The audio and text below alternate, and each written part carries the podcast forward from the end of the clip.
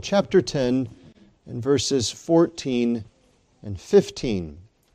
We take up a passage that precedes his actual crucifixion because he explains what he's doing in his crucifixion. So here are these two verses, John chapter 10, verses 14 and 15.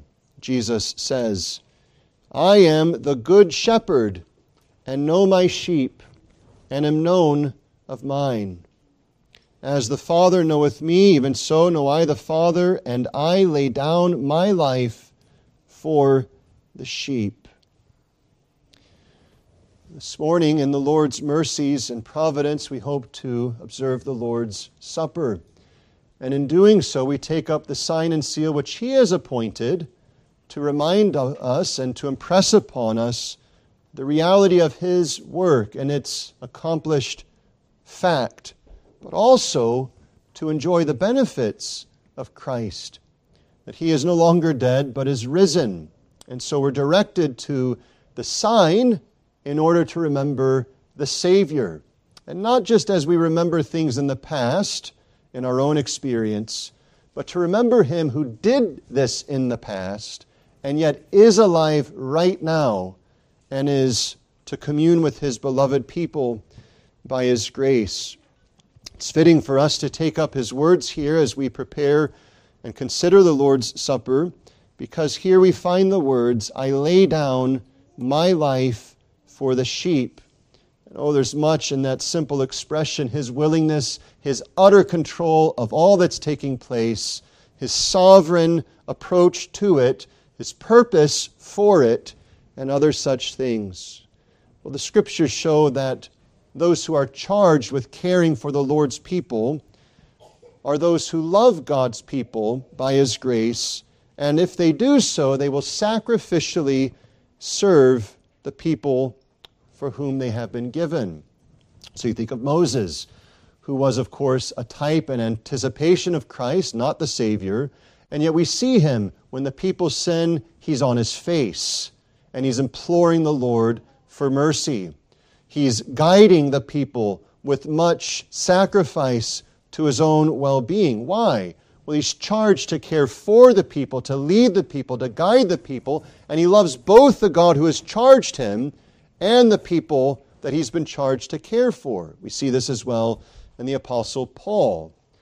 The various traveling that he experienced, the suffering, and even the beatings that he endured, who would say they would want to experience that. And yet, Paul was willing because charged by the Lord to care for the people of God.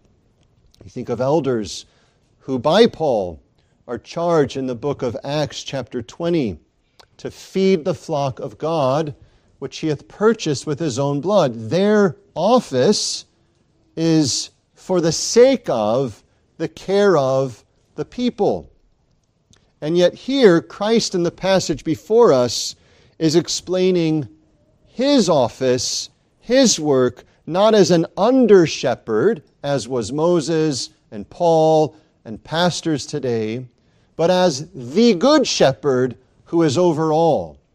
So you can think of it this way you can think of the lesser, Moses, Isaiah, Paul, Peter, pastors today, and if they're displaying by God's grace, a loving care for and service to the church, what then of the greater, which is Jesus Christ, the Good Shepherd? What does he do? Well, he says it here I lay down my life for the sheep. The passage contains a most comforting testimony of Christ's work for his people. Notice in the text itself, there's the identifying of Christ's office I am the Good Shepherd. He's not a shepherd. He's not another shepherd. He's not one in a long line of others anticipating one to come. He is the emphatic Good Shepherd. He is the one who has been anticipated, the one who was to come and now is. You find as well in the text a twofold intimacy that Christ enjoys, which connects something for us. Notice he says, As the Father knoweth me, even so know I the Father. And so there's an intimate relation between Son and Father in the Godhead as well as in his mediation. He's not at odds with the Father, the Father's not at odds with him. It's not as in the false teaching of some that say, well, the Father's really angry and upset, and the Son's going to twist his arm into relenting. No, he is at one with the Father and is in intimate agreement with him, not only as he is one as God, but likewise as he is one in purpose.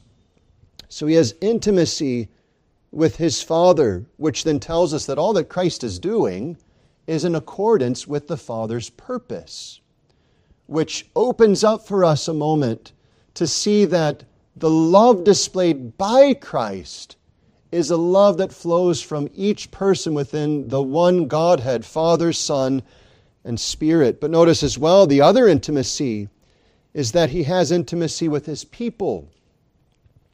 He says, I am the good shepherd and know my sheep and have known of mine. And it's no coincidence that in this gospel, his prayer is recorded where he's relating these two intimacies together. As you are in me and I in you, so, Lord, let them be in me and I in them. And so what we see is Christ is the mediator between God and man.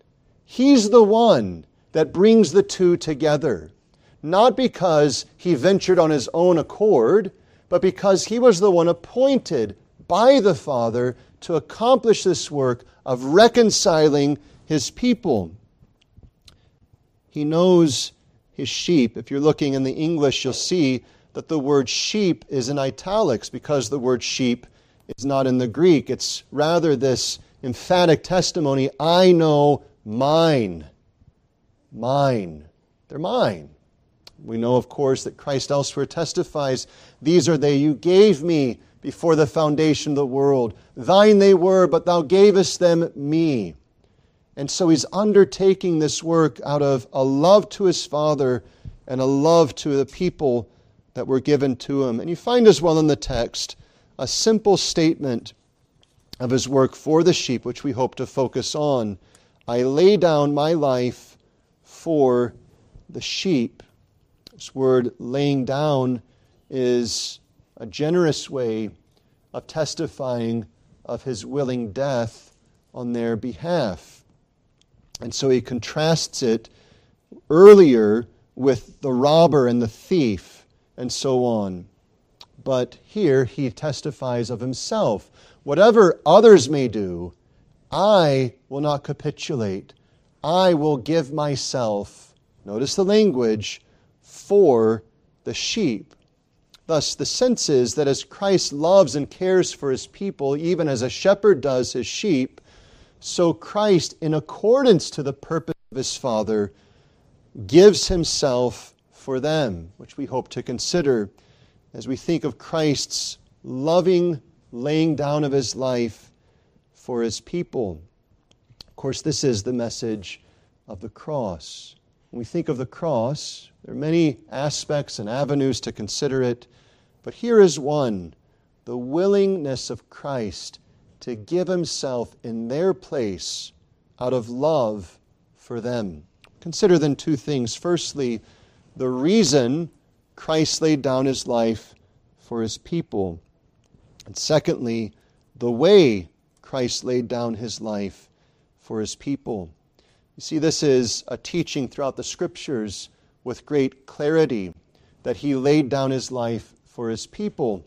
And here, though he's using an image that helps us, as it were, color out the portrait, that he's likening himself to a shepherd for his sheep, yet that's but one way of understanding this work of Christ in giving himself for his people. So consider then, firstly, the reason that Christ laid down his life for his people. Now, one such reason the scriptures tell us is that first, we have to understand what the sheep deserved. And this will help us understand why Christ laid his life down. What did the sheep deserve? It's an interesting image that the scriptures make of his people choosing this imagery of sheep. Farmers will tell you that sheep are not among the wisest of creatures.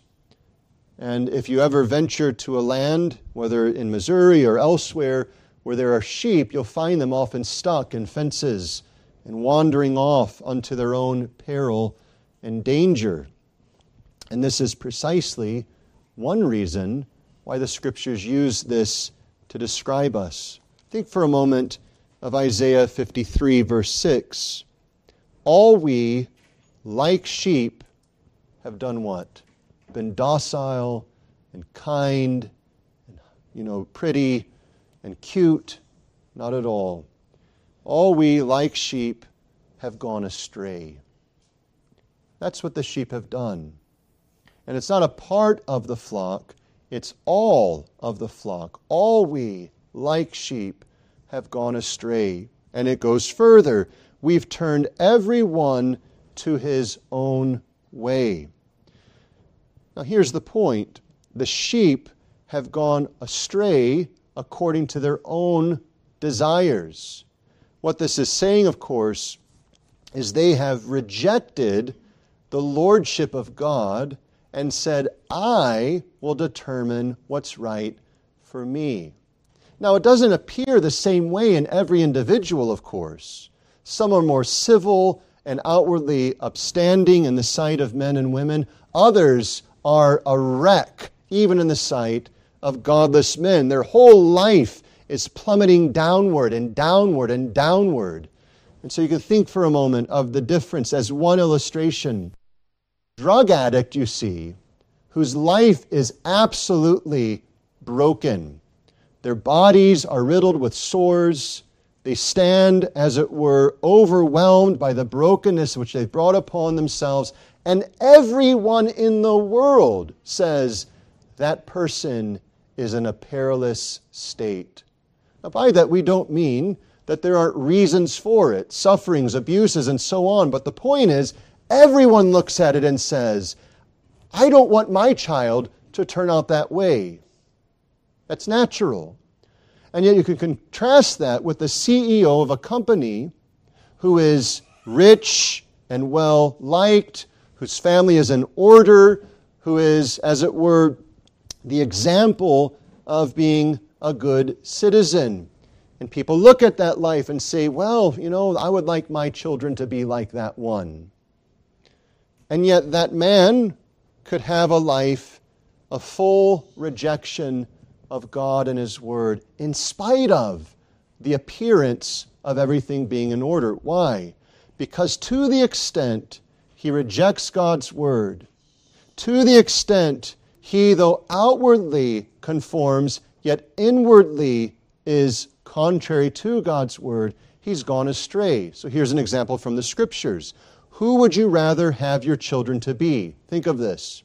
Would you rather them to be a student of God's word, a life free of scandal, one who is well respected, well honored, every Lord's Day in the church, all the time talking about the Bible.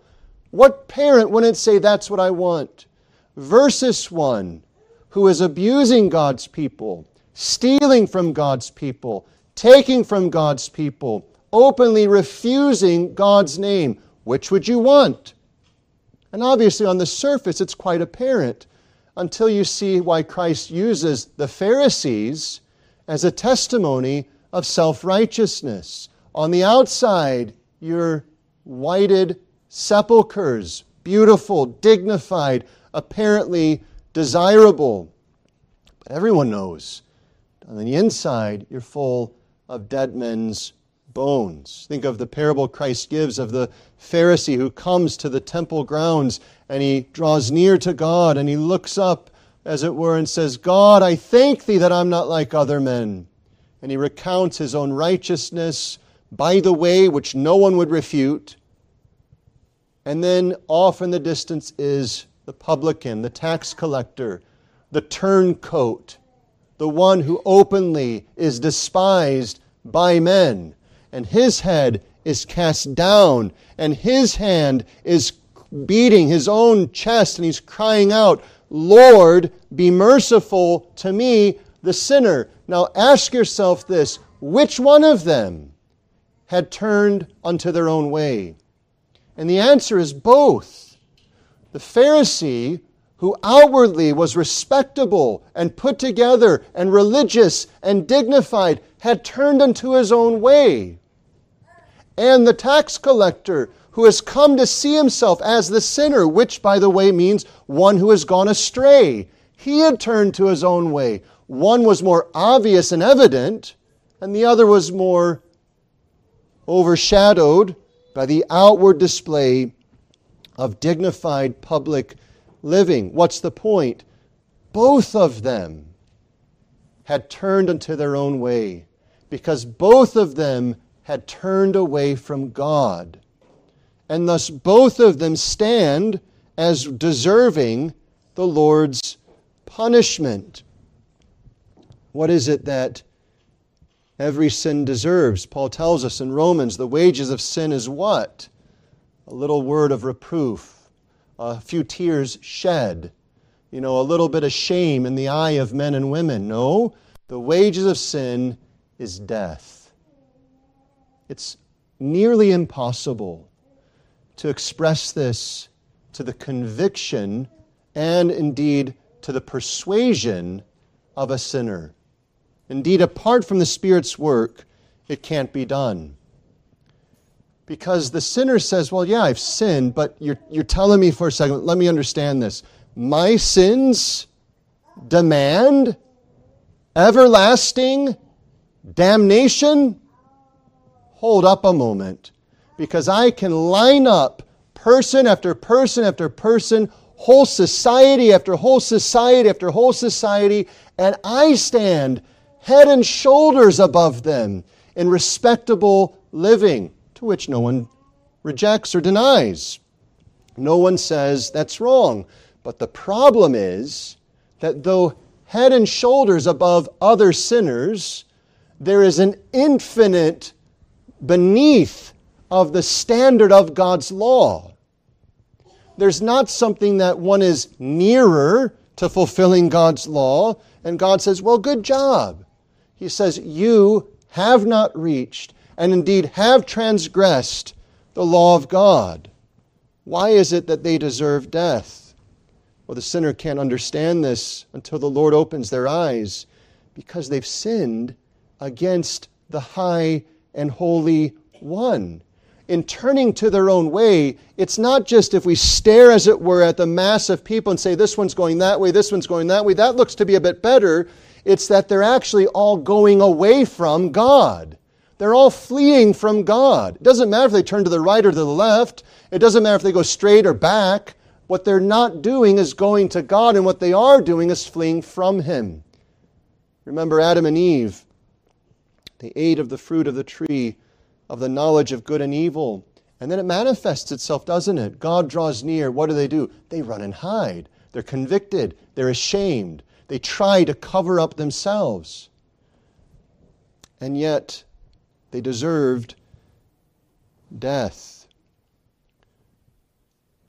We all stand under a curse because we have all gone to our own way.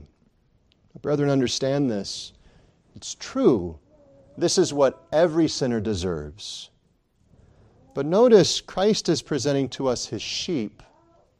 This is what his sheep deserve. This is what the Apostle Paul deserved. This is what Augustine deserved. This is what you and I deserve. We deserve this judgment because we have turned to our own way. And that's the fundamental thing man as a sinner has looked at God's law and said, Nope, I'll do it my way. I'll figure it out. I'll take it on.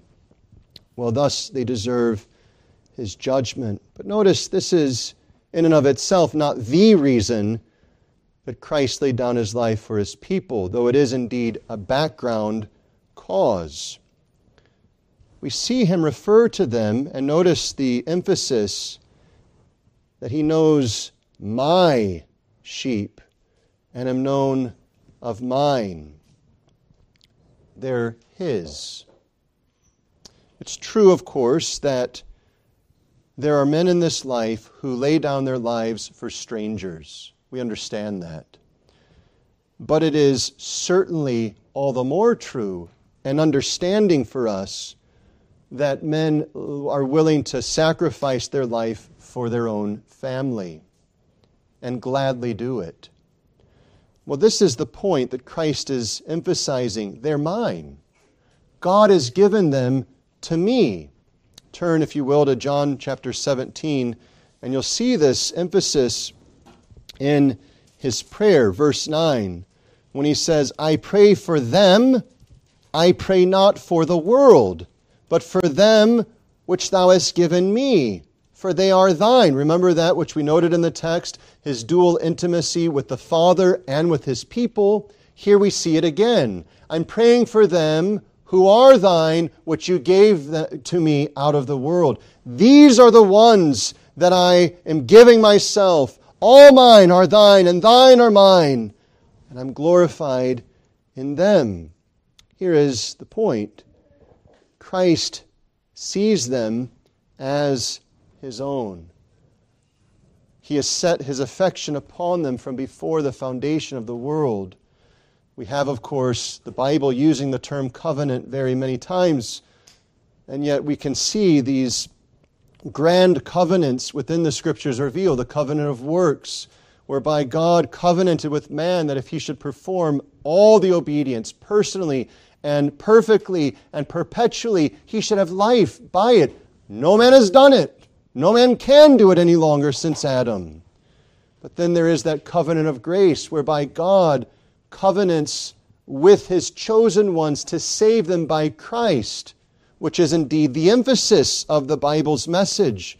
But in the back of that is what Christ is opening for us in John 17 the covenant of redemption, whereby God the Father gave to God the Son a chosen people.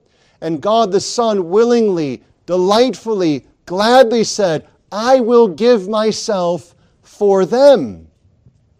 So when we see the cross, we need to understand this. This is preeminently a display of Christ's love for his Father and for his people. That is the preeminent display. It's not that there's not more to say about it, but this is the scriptural emphasis. He's laying down his life for his sheep, they're his.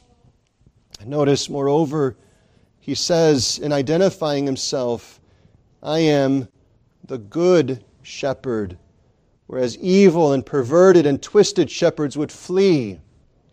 He rather runs unto the rescue. Our nation right now is riddled with all sorts of debates. We understand that we don't intend to take those up. But we do understand this question that comes about first responders, don't we? And so there's typically this question when there's a shooting, what do the first responders do? Do they run toward the shooting or do they run away from the shooting?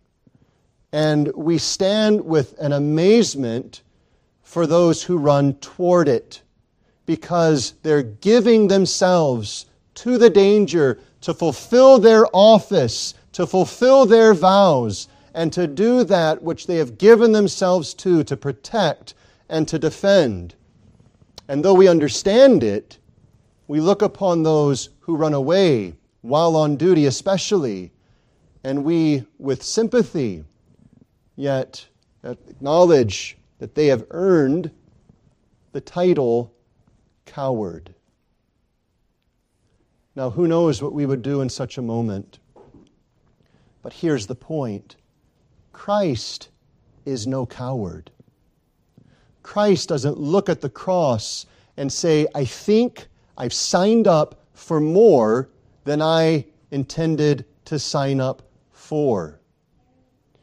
If you read the records of various wars, both in our nation and other nations, you'll know that when wars are rumored to come, there's generally a group of young men who, with the enthusiasm of young men, say, That's what I'm going to do. I'm going to sign up. I'm going to get valor. I'm going to go forth and be courageous and all these things. And yet, then you talk to them or you read the record, and you realize they become overwhelmed when the actual bullets are flying past them and the bombs are exploding and their friends with whom they went through basic training and with whom they laughed and cried and wept and served and all of these things are now obliterated and riddled with bullets. It's then that they say, What have I done?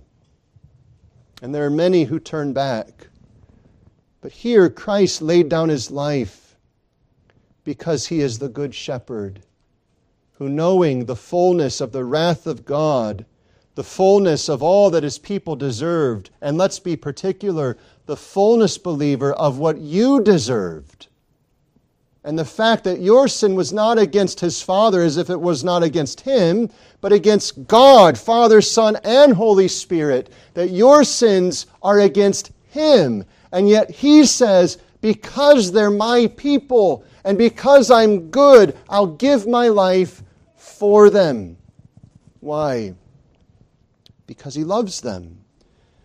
He's no coward.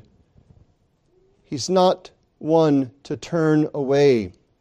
In fact, the record of Scripture shows him with increasing zeal rushing toward the cross, not with reckless abandonment, but rather with an informed, intelligent, and loving zeal to glorify his Father's plan and purpose of saving his own and to save his beloved people in love. Well, brethren, there's more, of course. We see here the reason that Christ laid down his life, considering what they deserved by their sin, considering that they are his, and considering his goodness to accomplish all that was required in spite of the personal agony he would undergo. Notice then, secondly, the way Christ laid down his life for his people. The text admittedly doesn't say much as to the exact specifics, but there is an important statement that's here. I lay down my life for the sheep. So you have two people, as it were I and my sheep. And notice he's saying, I'm doing something for them. But this word for is not just testifying of purpose, but of substitution. I for them. I'm taking on what they deserve. I'm putting myself in their place. So sometimes you can think of it this way. You know, if you've been in school, you've heard things like a substitute teacher come. And you can think back to your days in high school, perhaps, or uh, in grade school, whatever it is, and that day that the substitute appears, they typically say something like this My name is Mr. So and so, and I'm here for your teacher. They're not just there for a purpose, they're here in place of. They're here as a substitute, one standing in the place of another. And that's what's being said here. Christ is giving himself for, in place of his people. And notice we mentioned earlier Isaiah chapter 56. That chapter is abundant in this very point. Notice verse 6 All we like sheep have gone astray, we've turned every one to his own way, and the Lord hath laid on him the iniquity of us all, our iniquity on him. Notice again, it speaks of this in verse 5. He was wounded there's the laying down of his life. For our transgression. There's the substitution. He was bruised. There's his laying down of his life. For our iniquities. There's the substitution. The chastisement. There's the suffering of the cross. Of our peace was upon him. There's the substitution. Again and again and again.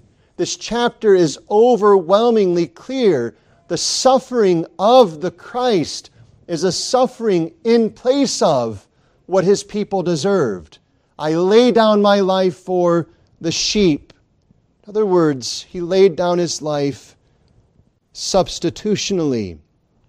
Think of how Paul speaks of this in 2 Corinthians and chapter 5 when he testifies so clearly in verse 21 He, God the Father, hath made him, God the Son, Jesus Christ, to be sin for us. You see the substitution?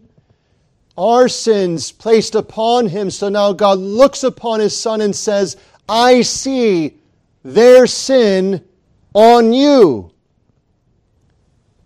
He's made a curse that we might be made the righteousness of God in him. Substitutionally, he laid down his life. In other words, there's an important truth. The scriptures tell us that the death of Christ does give us an example by which we can learn how to love one another. However, that's secondary to the primary point. His death is in substitution for what his people deserve.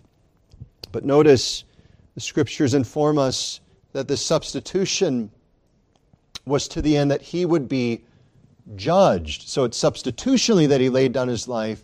It's also, secondly, judicially that he laid down his life. So, in other words, the work of God the Father toward God the Son incarnate was not something that was just chosen at a whim, but there was the exercise of precise and searching justice upon his Son. He was made sin for us. Go back to Isaiah 53 and you see it. You know, by his stripes we're healed. Our iniquity was laid upon him. Remember this God is holy. He sees sin, detests it. It's not like you and I who can look at sin, and if we're not watchful, we start to be drawn after it, or at the least, we become somewhat desensitized. Isn't that true of us? We look around at sin, and at first glance, we say, Oh, how abhorrent. Then we sort of live, as it were, in the context, and we start to lessen our concern about it. That's not like God. God is ever and always absolutely opposed to sin. We're told in the scriptures he's so holy that he cannot look upon sin. He despises sin. Oh, how can we put this personally? Your treasured lusts God abhors. He detests every aspect of it. As parents, sometimes we look at the misbehavior of our children and we sort of smirk and say, well, isn't that cute? You know, they've said no when they should have said yes, and they've sort of put on a pouty face, and we look at that and we say, oh, well, they're just a kid. That's not like God. God doesn't look at the disobedience of his children and say, oh, isn't that cute? They're my children, and so on. Because the cross clearly testifies what he thinks about your sins. He despises every aspect of every sin of thought and word and deed. Otherwise, the cross makes no sense. Because it's by the cross that his people are saved. Every beating of Christ, every stripe upon his back, Every mockery and shame he endured, the nakedness of his body, the beating beyond recognition, the being made a curse as a spectacle before all the world, and the wrath of God poured out, dear Christian, is everything you deserve for every slight sin that you've ever committed. That's what he endured. And he counted it his privilege and delight to endure it because of love. When we think little of sin, we think necessarily little of Christ. When we think, oh, it's just a little sin, then we should fill that statement out with, oh, it's just a little cross. When we say, well, it's not a big deal that I've done this, or the thoughts aren't that big of a deal, then we should say, well, it's not a big deal what Christ undertook for our salvation. Does this not overwhelm us with the reprehensible reality of the impurities of thoughts and words and deeds with which we have confused ourselves in sin. He gave his life for judicially his people. But he also gave his life willingly. Notice the simplicity of the statement I lay down my life. He doesn't say, Well, after all, I'm forced to be here. You know, sometimes children are forced to give an apology, and you can tell every fabric of their being is resentful of the fact that they have to recite these words. So mom sends them to a sibling or to a father or to a neighbor, and they say, You need to say these words. You need to say, What I did was sinful, it was wrong, would you please forgive me? And they go up there with all of their countenance dropped and their body as rigid as possible, and they say, I'm sorry that you're upset. And then the mom pulls him back and say, That's not the deal. Nope. You're going to confess that you've sinned. You're going to say to your brother, What I did was sinful. I've sinned against God. I've sinned against you. Would you forgive me? And they say, Fine. And they go up there the same way and they say, I guess I'm going to do this. I've said it. Would you forgive me? And they go on. The parents get worn out by this because what's going on is a force, which is right. Parents shouldn't say, well, they're not willing, so I'm not going to make them do it. That's absolutely ridiculous. No, we make them learn this process. But here's the beauty of the passage before us Christ is not there with a rigid body, a furrowed brow, and a clenched hand and saying, Well, I'm here because my Father made me come. He's here because he's willing to lay down his life for whom? Oh, we would get it if he said, I'm laying down my life for my Father. And of course, that's true. He was laying down his life in accordance to his Father's purpose and for his Father's glory, but that's not what his focus is here. He has in mind all of his people. He has in mind all of their sins and what they deserve, and he says, I'm here for them, and I gladly, willingly lay down my life for them. Now, the world hears that and says, well, hurrah, you know, big deal, bunch of things happen. But the Christian, who is overwhelmed with a sense of sin and shame, who realizes, oh God, I have sinned against heaven, I've sinned against God. And then they hear God the Son saying, I've come to lay down my life for you. And it absolutely overwhelms us because our whole approach is to try and work off our purpose, or work off our iniquity. But Christ comes and says, in effect, you can't do that.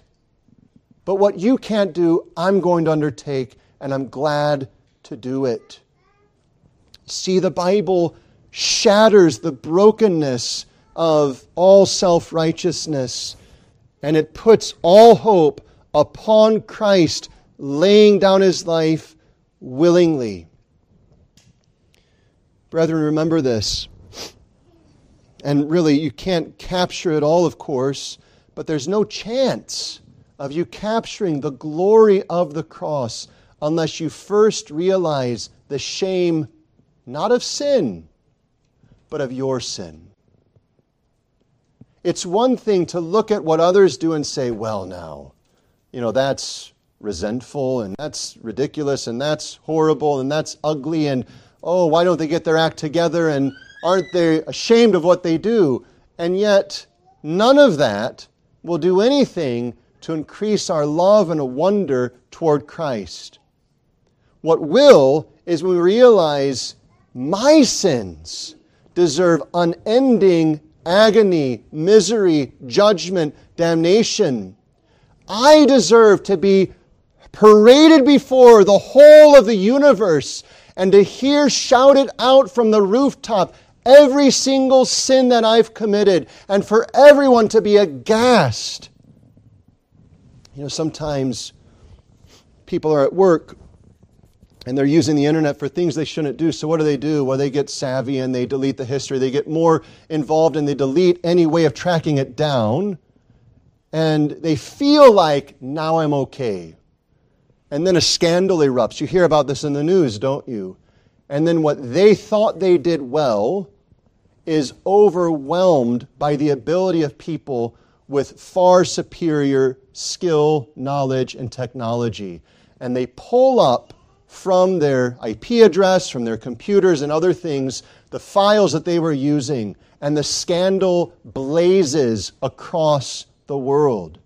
You and I think that we have, in effect, many times deleted our history and no one knows. But God knows. God sees it all. And it is right if He were to blaze it across the universe and say, look what they've thought in this moment. Look what they thought about their husband. Look what they thought about their wife. Look how they thought of their children. Look what they thought of their pastor. Look what they thought of the Bible. Look what they thought about me. And he would be right to emblazon that across the universe in the presence of all and to say, and I consign this one to the unending agony where the worm dies not and their conscience will ever feed upon their shame. But Christ says, oh, can we capture this? Christ says, I lay down my life for them. I take their shame upon me. Give it to me. I want it because I want them. I want their shame heaped upon me. I want the curse put upon me because I love them. I want them. I've come to give my life for them. He's willing, he's earnest, and he is victorious. He lays down his life for the sheep. Notice just beyond in verse 17 I lay down my life that I might take it again. And so he comes, in other words, and he's successful in his purpose. News, of course, captured the attention of many in the world when this submersible descended to see the Titanic. And its purpose was to go and view this wreck. But its purpose was overcome by the pressure that was pushing upon its walls.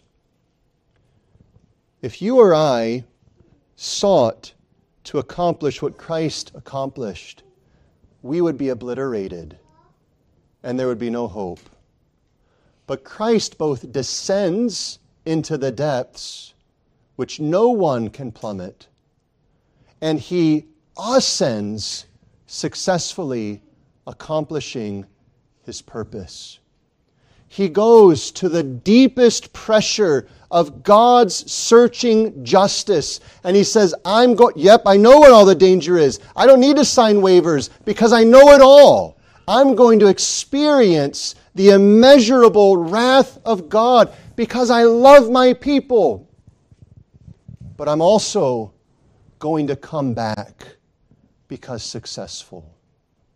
I'm also going to come back because victorious. I'm also going to come back having overcome the depths and pressure and searching justice and damnation that my people deserved. I'm going to swallow it up. The cup of God's wrath I'm going to drink down, and you watch. Though I die for them, yet will I come to life again for them. And what happens? Children, you know this. Jesus died on the cross. He was buried. He remained under the power of death for three days, and then he rose again. What's this day about? People say, well, it's Sunday. Well, perhaps we can use that term, it's fine. But let's be a bit more historically accurate. It's the Lord's Day. It's the day on which Christ arose from the dead. It's the recurring memorial for all time until the return of Christ that says the one who came, suffered, and died, the one who was crucified and laid down his life, he took it up again and he's risen and ascended. And so he stands victorious, having accomplished all that he said he would.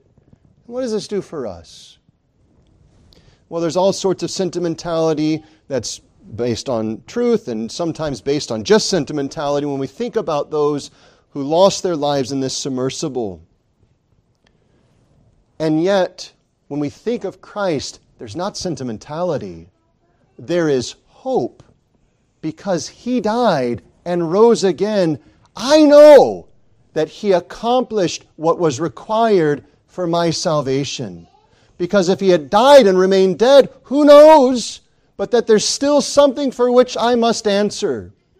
But because he died and drained, as it were, the wrath of God against us to the last drop and rose again, as we look to Christ, we can be absolutely 100% confident.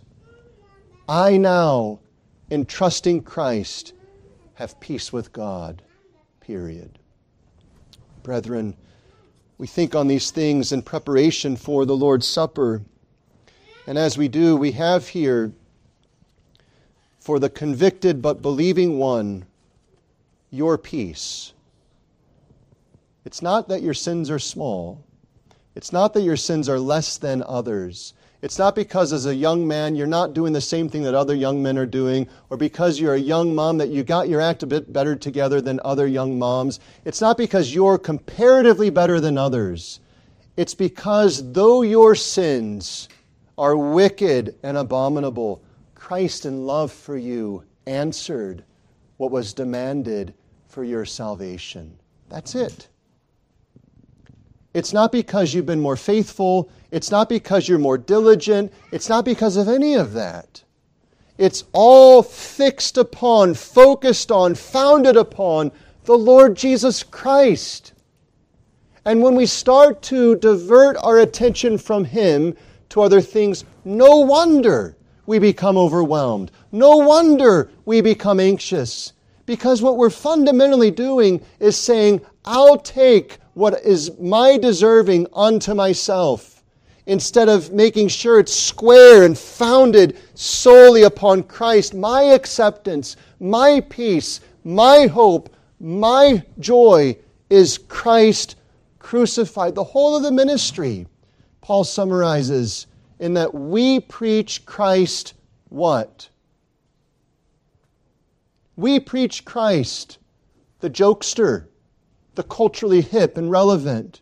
We preach Christ who gets us. We preach Christ who is really artistic and insightful and all of these things. And Paul says, What are you talking about? We preach Christ who makes us better people. We preach Christ who makes me a better father, a better husband, a better mother, a better sister, a better, whatever else. No. We preach Christ crucified. End of story. There's no hope outside of the crucified Savior. I lay down my life for my sheep. He doesn't say, Here's the hope, here's why I've come to make my sheep better. I've come to lay down my life for them. Yes, He works within us, but His work within us is not our peace.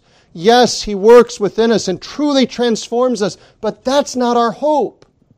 Yes, He conforms us more and progresses us along in the conformity to God's holy law, but that's not our acceptance with God. It's Christ crucified. Here is your hope with an intense and beaming light. Christ is saying, Look to me only. Brethren, think of this. What does the sacrament of the Lord's Supper do? The Lord's Supper, as appointed by Christ, draws all of our attention to what? You'd be right to say Christ. That's true. You'd be right to say the Savior. That's absolutely accurate. The Son of God incarnate, 100%. But there's actually a more intense beam upon one aspect of his work. And what is it? It's Christ crucified. That's the focus. It's not generically Christ. It's not Christ in some other aspects, though all is included. We don't mean to separate and divide Christ, but what's being focused on intensely and with such clarity that if we miss it, it's our fault is that Christ was broken for us, that his blood was poured out for us. Not as a spectacle to parade around and to think about, but to take and say, that's what I deserved. But he took it for me, and I take him. And in taking him, I have peace with God. I have acceptance. I have life everlasting because of Christ crucified. Brethren, the sacrament is appointed in the Word of God by Christ Himself. This is my body, which is broken for you. Take, eat. This cup is the New Testament in my blood. Drink ye all of it in remembrance of me. The sacrament of the Lord's Supper is the intense display of Christ's crucified love for us. May I ask if you are here without trusting in this Christ, what hope do you have? Children, do you think that the God who crucified his only begotten Son will say to sons of his people, Don't worry about it. I'm just going to take you in. You don't need Christ. It's not true. He calls you in his covenant, surrounded by promises, and says, Look to my son. Your only hope is by looking to Christ Jesus. That's the hope. That's the focus. That's the only peace. And if we say, nope, I'll take it, I got it, well, what we're doing as sheep is turning astray. And we're saying no to the only remedy which God provides.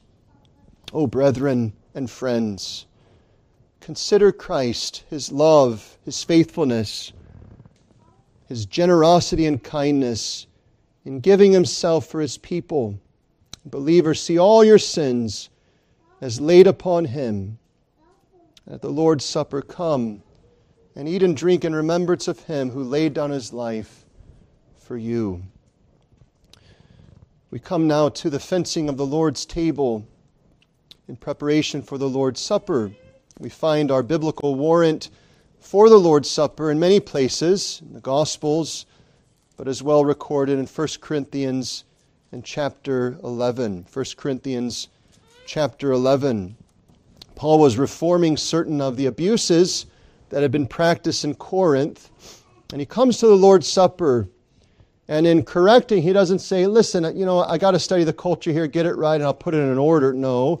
He says in verse 23, I've received of the Lord that which also I delivered unto you, that the Lord Jesus, the same night in which he was betrayed, took bread, and when he had given thanks, he brake it and said, Take, eat, this is my body which is broken for you. This do in remembrance of me.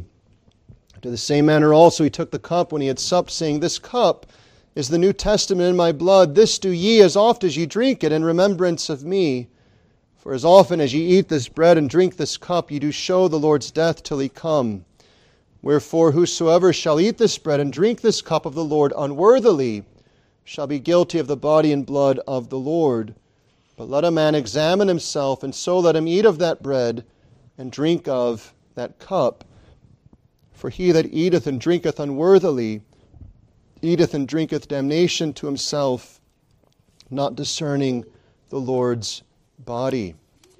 You'll notice in these words, as elsewhere in the Scriptures, the sacrament is presented as a feast. It's not a feast as the world judges, that though it uses real bread and real wine, it's not about the measure of the bread and wine as it is the message of the bread and wine. There's real bread that has to be broken, taken, eaten, and so on, real wine that has to be taken and drunken. All of that's true. But that is a sign pointing to something else. Christ, while incarnate, while yet living, before his crucifixion, no one misunderstanding this says, This is my body. He breaks it, after blessing it, he gives it, and he's telling them to eat it. No one there would have thought, well, he's cutting off a piece of his body and he's shoving it in my throat. Not the case. It's a sign, it's pointing to the reality. It's saying, just as my body must be broken, so to help you understand, this bread is broken to assist and to help and direct your understanding to the broken body of Christ. And as his blood was poured out, an emblem of his death, the real death, so this cup is the New Testament in my blood. This meal and feast is not just a remembrance, but notice in 1 Corinthians 10 16 and 17, the cup of blessing which we bless, is it not the communion, the fellowship of the blood of Christ? The bread which we break, is it not the communion of the body of Christ? What's being said is this these are not just signs, though truly signs. These are also seals and means by which, through faith, we actually commune with the Christ who suffered. Now, let's be clear the Lord's Supper is not a sacrifice. It's not a new sacrifice of Christ. It's not putting Christ back on the cross and he going through the crucifixion. That's obscene and it's godless and it's astounding that there are people who assert the same even within the church today. It was appointed for him to die once, and so he died once. But here before us, is nonetheless a real communing with the body and blood of Christ. How? Admittedly, there's tremendous mystery to this. And yet, just as we commune with Christ by faith in His Word, so we commune with Christ by faith in the sacrament. Now, what's going on is with a focused attention to His brokenness and His death, so presented to us, we are necessarily communing with Him in the remembrance of his death. But to have fellowship is more than just to remember, it's to share in. And what's being said is this as you take the bread and by faith eat, as you take the cup and by faith drink, the benefits of his death are communicated to you. What does that mean? Well, it means that all that he's purchased is, as it were, held forth to you to say, Take it. And as we take the bread, we take it. And we can say, as Christ says elsewhere, be it so according to your faith. But faith must be well founded upon the message of the cross. This is why it's necessary to discern the Lord's body. This is why we don't say, well, the child has said they want to come to the table, let them come to the table. No, they have to understand and be able to recite and explain these things, at least to the ability that it's faithful to the scriptures and that they can personally testify of faith in Him that stands the assessment of well trained and loving shepherds. So, brethren, as we have this inestimable benefit of the sacrament, we have as well the necessity of being strengthened by it. What does food do? Children, you're hungry perhaps. You smell the food and your stomach starts to growl, and you say, What? You don't say, well, I just want to leave and not eat. You say, I want to eat. Why? Your body is giving you signs of hunger. Well, spiritually, the soul needs spiritual food. Remember what we considered last week. My flesh is meat indeed. My blood is drink indeed. He's not talking about the sacrament, remember, but the sacrament is talking about Him. And so we come to be fed and nourished. And yet, all of this is reminded to us with the remembrance that there is great danger in coming unprepared or ignorant or presumptuous. This is why, as he says, he that eateth and drinketh unworthily eateth and drinketh damnation, that is, judgment to himself, not discerning the Lord's body. Brethren, he doesn't say he that is unworthy and eats and drinks versus he that is worthy and eats and drinks. He says, He that eateth and drinketh unworthily. The act of partaking, is it in knowledge and faith? It's not asking, is the person all the way put together? That's not the question. That's not the standard. But is the person who's coming eating and drinking with understanding and with faith upon the Savior who was crucified and is risen and is reigning. So, brethren, if you stand, as it were, as one saying, But I'm unworthy, that's true of everyone who has ever sat at the table, apart from one.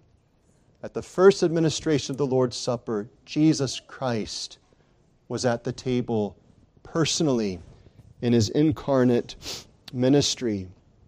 But everyone else who has ever been at the Lord's table in themselves is unworthy. So, how is it they can come with confidence and assurance? Because they come looking to Christ to receive of Him life and blessing. Well, it is our custom that only they who have been admitted